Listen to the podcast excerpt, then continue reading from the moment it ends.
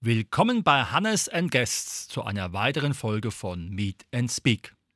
Politik macht Freude. Ein Streifzug durch ein Ehrenamt mit Thomas Drama. Herzlich willkommen, Thomas. Ja, danke, Hannes, für deine Einladung. Ich bin gern mit dabei. Super. Wie und wo waren deine ersten Berührungspunkte mit der Politik? Ja, das war eigentlich ganz klassisch in der Schule, einmal schon in der Realschule, da hatten wir einen tollen Politikunterricht, dann eigentlich noch intensiver auf der gymnasialen Oberstufe, auf der Bert-Brecht-Schule. Da hatten wir auch ähm, wirklich einen tollen Unterricht und waren auch im Landtag und im Bundestag. Und ich könnte auch die Verweigerung als Beispiel die bei mir Ende der 80er Jahre vollzogen wurde. Und damals war es wohl doch noch größtenteils eine politische Entscheidung. Heute ist es ja eher anders. Also die Wehrpflicht ist ja ausgesetzt, aber damals wurde man eigentlich noch schräg angeschaut, wenn man verweigert hatte und nicht zum Bund, also an der Waffe dienen wollte. Des Weiteren war ich, klingt im ersten Augenblick möglicherweise nicht gerade sehr politisch, im Vogelschutzbund aktiv. Dennoch hatten wir da eine aus heutiger Sicht eher witzige Aktion, aber die heute eigentlich immer noch aktuell ist, die hieß Tote Dose.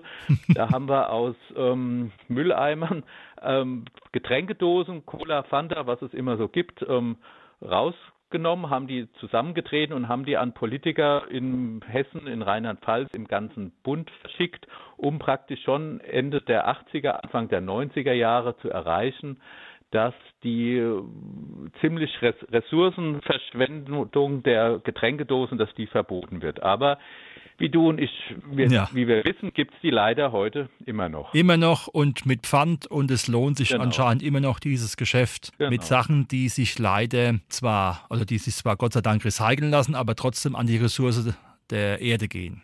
Genau, auf alle Fälle. Dann war ich früh schon in einem Austauschprogramm mit Schülern und Jugendlichen der ehemaligen Sowjetunion. Das war damals, gab es die Sowjetunion noch. Mhm. Waren wir in Russland, Aserbaidschan und Georgien und da spielte äh, naturgemäß aufgrund der politischen unterschiedlichen Systeme die Politik eine große Rolle. Also das wären so meine wichtigsten, so sag ich mal zwischen 16 und 20 meine wichtigsten Erstberührungspunkte mit der Politik gewesen.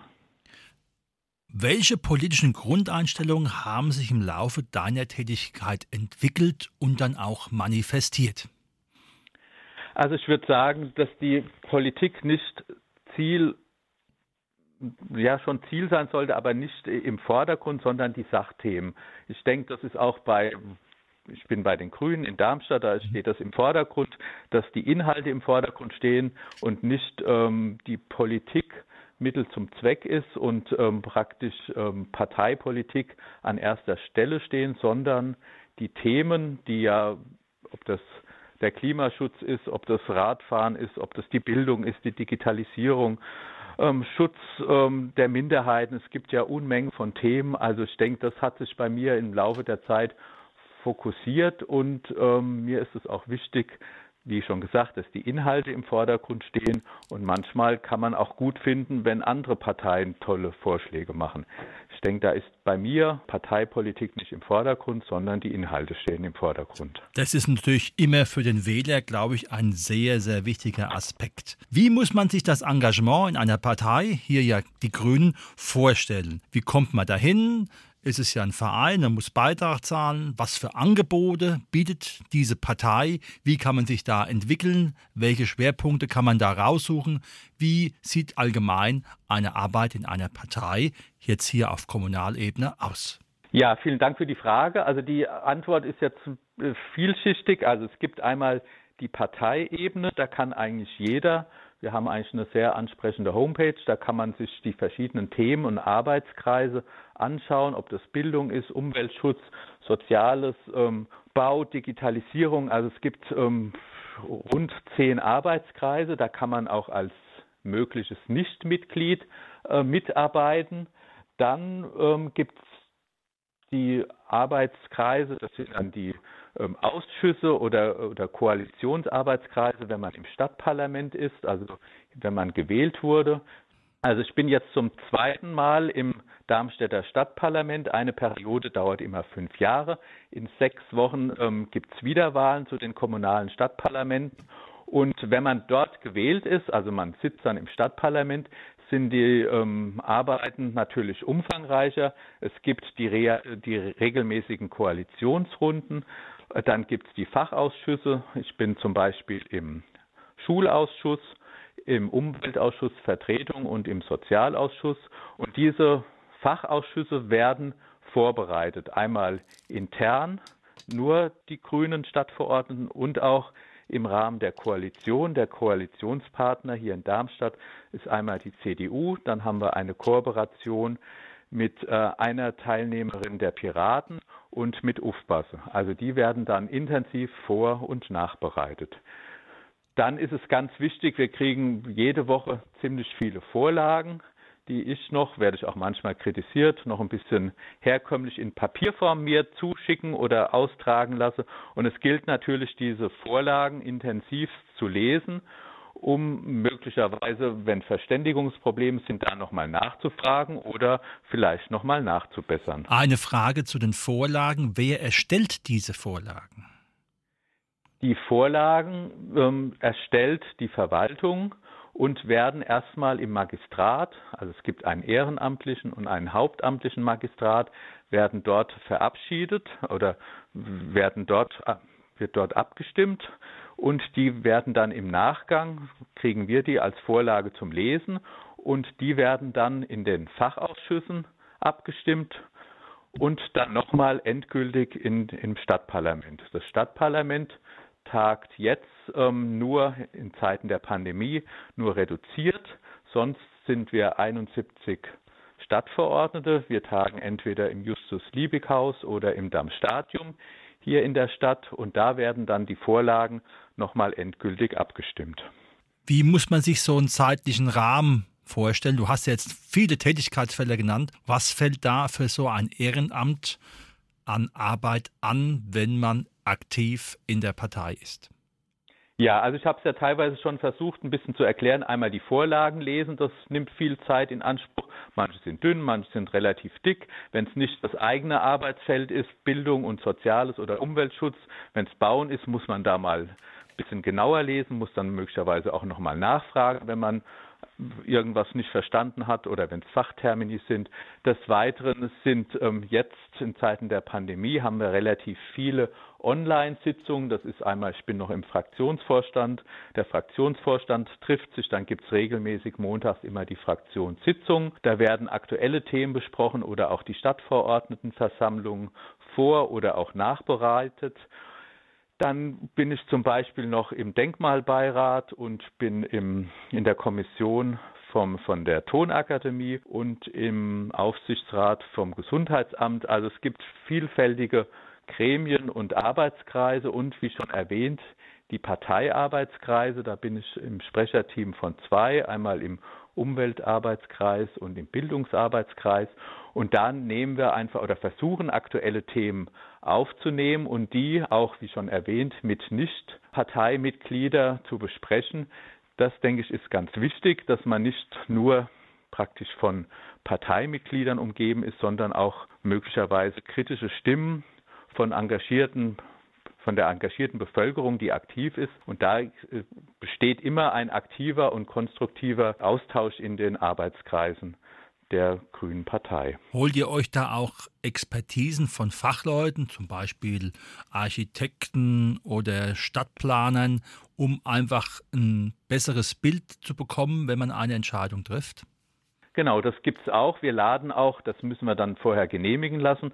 Zum Beispiel äh, vom Umweltamt oder vom Planungsamt werden auch immer wieder Fachleute eingeladen. Das muss dann natürlich mit dem Stellendezernent genehmigt werden, weil diese Verwaltung ist ja nicht nur für die Grüne Partei, sondern ist ja in erster Linie für alle Bürger da, aber da gibt es schon einen regen Austausch auch mit Fachpublikum oder Fachexperten, die dann möglicherweise ihre Sicht der Dinge, ob das Schulplanung ist, ob das Planung von Offenlegung von Flüssen oder ähm, Radwegen oder was auch immer oder Digitalisierung. Also das ist ein guter Hinweis, aber der wird größtenteils genutzt, also dass wir uns Fachexperten oft einladen, um da nochmal eine andere Sicht auf die aktuellen Themen zu erlangen. Kann man so in Bezug auf den Arbeitsaufwand sagen, dass da so zehn Stunden die Woche schon drin sind?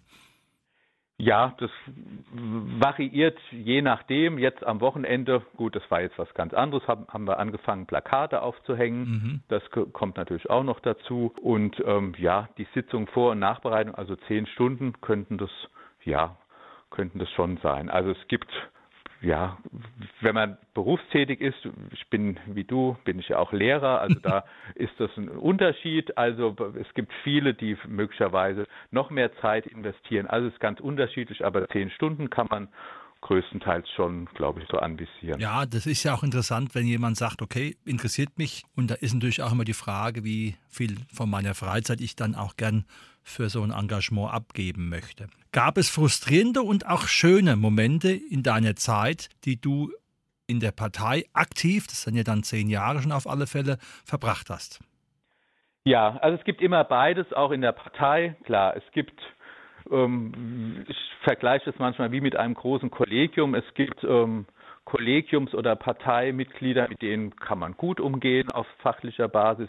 Auf manchen, mit manchen tut man sich eher schwer. Aber im Prinzip kommen wir alle gut miteinander aus. Positive oder ähm, freudige Erlebnisse werden, wenn man zum Beispiel Anträge schreibt und die werden dann auch umgesetzt oder werden dann von anderen ähm, Fraktionären mitgetragen. Da könnte ich zum Beispiel, hatte ich mich dafür stark gemacht, Entsiegelung von Schulhöfen zu nennen. Da gibt es schöne Beispiele schon in Darmstadt und das soll ähm, möglicherweise flächendeckend auf andere Schulhöfe noch ausgedehnt werden. Da wäre es mir oder uns wichtig, dass die Schulhöfen mit der Schulgemeinschaft neu gestaltet werden. Also das einmal der viele Schulhöfe sind ja noch größtenteils einfach mit Asphalt zugepflastert, dass man da Kräuterschnecken, ähm, Gemüsebeete, was auch immer und dass das halt mit der Schulgemeinschaft gemeinsam geplant wird. Und was wichtig ist, wenn dann ein ersiegelter Schulhof schön gestaltet ist, dass er nicht der Schule, nur der Schulgemeinschaft, von der Schulgemeinschaft genutzt wird, sondern auch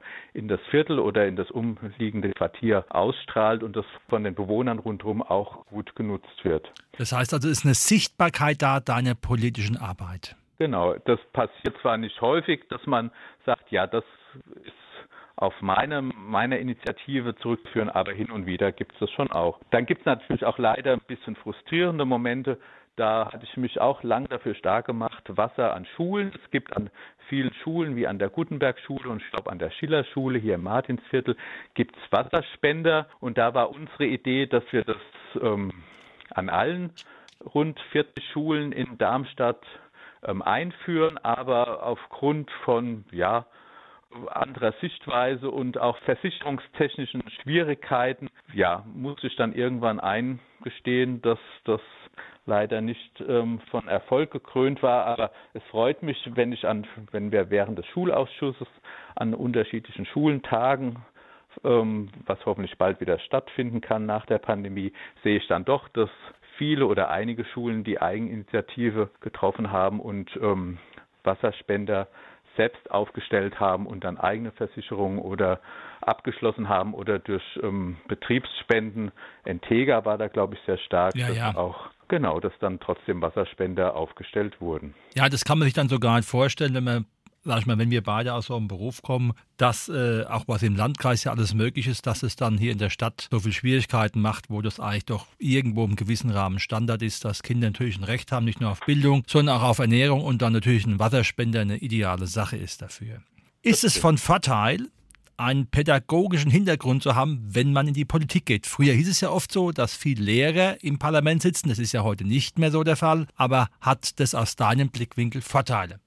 Also unsere Fraktion ist eigentlich bunt gemischt. Also ich bin, ja, es gibt noch eins oder zwei weitere Lehrer. Also ich denke von Vorteil, also ich sag mal, von Nachteil ist es mit Sicherheit nicht. Wie du auch weißt, muss man auch ähm, während des Schulalltags mit unterschiedlichen Menschen, ob es Schüler oder Kollegen sind, umgehen. So ist es auch in einer Fraktion. Es ist in erster Linie ein bunter Haufen unterschiedlichster Menschen, unterschiedlichster Motivation. Und ähm, da ist es auf alle Fälle hilfreich, wenn man weiß, wie man mit unterschiedlichen Menschen und ihrer Gefühlslage oder Hintergrund umgehen kann. Also also ich denke, Vorteil, ja, würde ich, ja, ich würde schon sagen, von Vorteil ist es schon, wenn man einen pädagogischen Hintergrund hat. Und in meiner Tätigkeit im Schulausschuss kommt es auf alle Fälle mir zugute. Ich bin ja hier aufgewachsen in Darmstadt und arbeite im Landkreis an verschiedenen Schulen. Also ich denke, ich kenne die Darmstädter Schullandschaft und auch die Schullandschaft im Landkreis sehr gut. Und das kommt mir bei der Tätigkeit im Schulausschuss oder im Bildungsarbeitskreis auf alle Fälle zugute. Inwieweit sind für dich parteipolitische Ziele und die Realität des gesellschaftlichen Lebens auf einen Nenner zu bringen oder nicht? Ja, das ist manchmal schwierig. Also mir ist es auf alle Fälle wichtig, parteipolitische Ziele erkennen. Klar, man soll die Handschrift einer Stadt, die Grüne Partei ist hier die stärkste Fraktion. Also ich denke, man soll das schon in, in der Stadt erkennen. Das erkennt man auch wenn man durch die Stadt fährt, welche Handschrift hier regiert und das finde ich wichtig. Aber diese parteipolitischen Ziele sollten nicht ähm, nur im Mittelpunkt stehen. Also ich denke, in erster Linie wird Politik für alle Bürger der Stadt gemacht und ähm, es sollten die, die Inhalte im Vordergrund stehen. Und ich denke, das wird bei den Grünen wird es äh, gut gelebt. Es werden auch Anträge oder Vorschläge anderer Parteien ähm, mit aufgenommen und das denke ich ist ganz wichtig. Kannst du heute jungen Menschen empfehlen, sich in einer Partei zu engagieren und warum? Das kann ich auf alle Fälle mit Ja beantworten. Das habe ich auch hin und wieder ähm, Schülern schon mitgeteilt. Die sind ja dann relativ äh, flink und gucken auf der Homepage oder wenn sie einfach meinen Namen als ähm, Suchbegriff eingeben, dann sieht, sieht man ja doch gleich äh, mitarbeiten, wo man und wie man engagiert ist und habe gesagt, ihr müsst nicht zu der Partei gehen. Ist, wichtig ist, dass er zu einer demokratischen Partei geht. Viele Parteien haben eine Jugendorganisation, das haben die Grünen, die CDU, die FDP, also ich denke, alle äh, demokratischen Parteien haben das. Und da habe ich immer versucht, meinen Schülern für diese Jungorganisation der Parteien Werbung zu machen, sich frühzeitig politisch zu engagieren. Auf alle Fälle ist es eine gute Sache. Es erweitert den Horizont, lässt ähm, manchmal den Blick auf Sachen, die vielleicht ähm, selbstverständlich erscheinen lassen, nochmal ein bisschen anders erscheinen. Also ich würde auf alle Fälle jungen Leuten, habe ich auch, wie schon gesagt, oft gemacht, politisch engagiert aufzutreten und vielleicht, man muss ja nicht gleich Mitglied werden, aber man kann sich ja als junger, als junger, junger Schüler oder als junger Mensch die unterschiedlichen politischen Parteien mal anschauen. Wenn jemand Interesse hat, wie ist die Partei aufgebaut? Es gibt die Mitglieder und was kommt danach? Naja, also das gibt die Mitglieder, aber wie gesagt, man kann auch bei auf, ähm, Parteiarbeitskreisen kann man auch als Nichtmitglied mitarbeiten und kann sich sogar auch als Nichtmitglied aufstellen lassen. Zum Beispiel, es gibt ja jetzt äh, jetzt ähm, in sechs Wochen, es ist ja die Kommunalwahl, da wurden ja jetzt schon die, die Probestimmzettel verteilt und dann sieht man die Listen und es das heißt nicht, dass alle Teilnehmer einer Liste von einer Partei automatisch Mitglied sind. Also bei den Grünen ist das nicht zwingend Voraussetzung. Also es gibt auch immer wieder zu Wählende auf den, auf den Listen, die nicht Mitglied sind. Also man kann, mit, man kann als Mitglied mitarbeiten oder auch als Nichtmitglied. Beides ist möglich. Sehr schön. Das heißt also, die Vielfalt in einer Partei, da kann man sich irgendwo wiederfinden. Genau. Und es ist einfach auch eine schöne Sache, um das zusammenzufassen, wenn man Politik macht, die am Ende sichtbar ist für die Menschen. Genau, das hast du schön zusammengefasst. Also die Sichtbarkeit, denke ich, ist auf kommunaler Ebene, ist die immer noch am sichtbarsten. Also wir äh, Probleme oder Schwerpunkte ähm, fallen sofort bei uns ähm, auf und wir nehmen die dann an und probieren die dann wie auch immer zu lösen. Ob es Digitalisierung ist, ob es die Radwege sind, ob es der ob es der, ähm, der Waldschadensbericht ist. Es gibt jetzt ähm, einen runden Tisch Wald. Also die Themen sind vielfältig und Wenn man vor die Tür geht, sieht man sofort praktisch, was wurde umgesetzt, was wurde nicht umgesetzt. Ein großes Thema wäre zum Beispiel auch noch das Welterbe, die Mathildenhöhe. Ähm, entscheidet sich ja jetzt möglicherweise dieses Jahr, ob die Mathildenhöhe in Darmstadt Welterbe wird oder nicht. Also mhm. das sind alles Sachen, die wir abgestimmt haben, die dann relativ schnell auch sichtbar werden. Wunderbar. Das war heute unser Thema. Politik macht Freude. Ein Streifzug durch ein Ehrenamt mit Thomas Dramer von den Grünen. Lieber Thomas, vielen Dank für dieses aufschlussreiche Gespräch. Ja, vielen Dank, Hannes, dass du an mich gedacht hast. Ich habe gern mit dir gesprochen und hoffe, dass das Interview viele Hörer erreicht. Danke dir. Tschüss. Tschüss.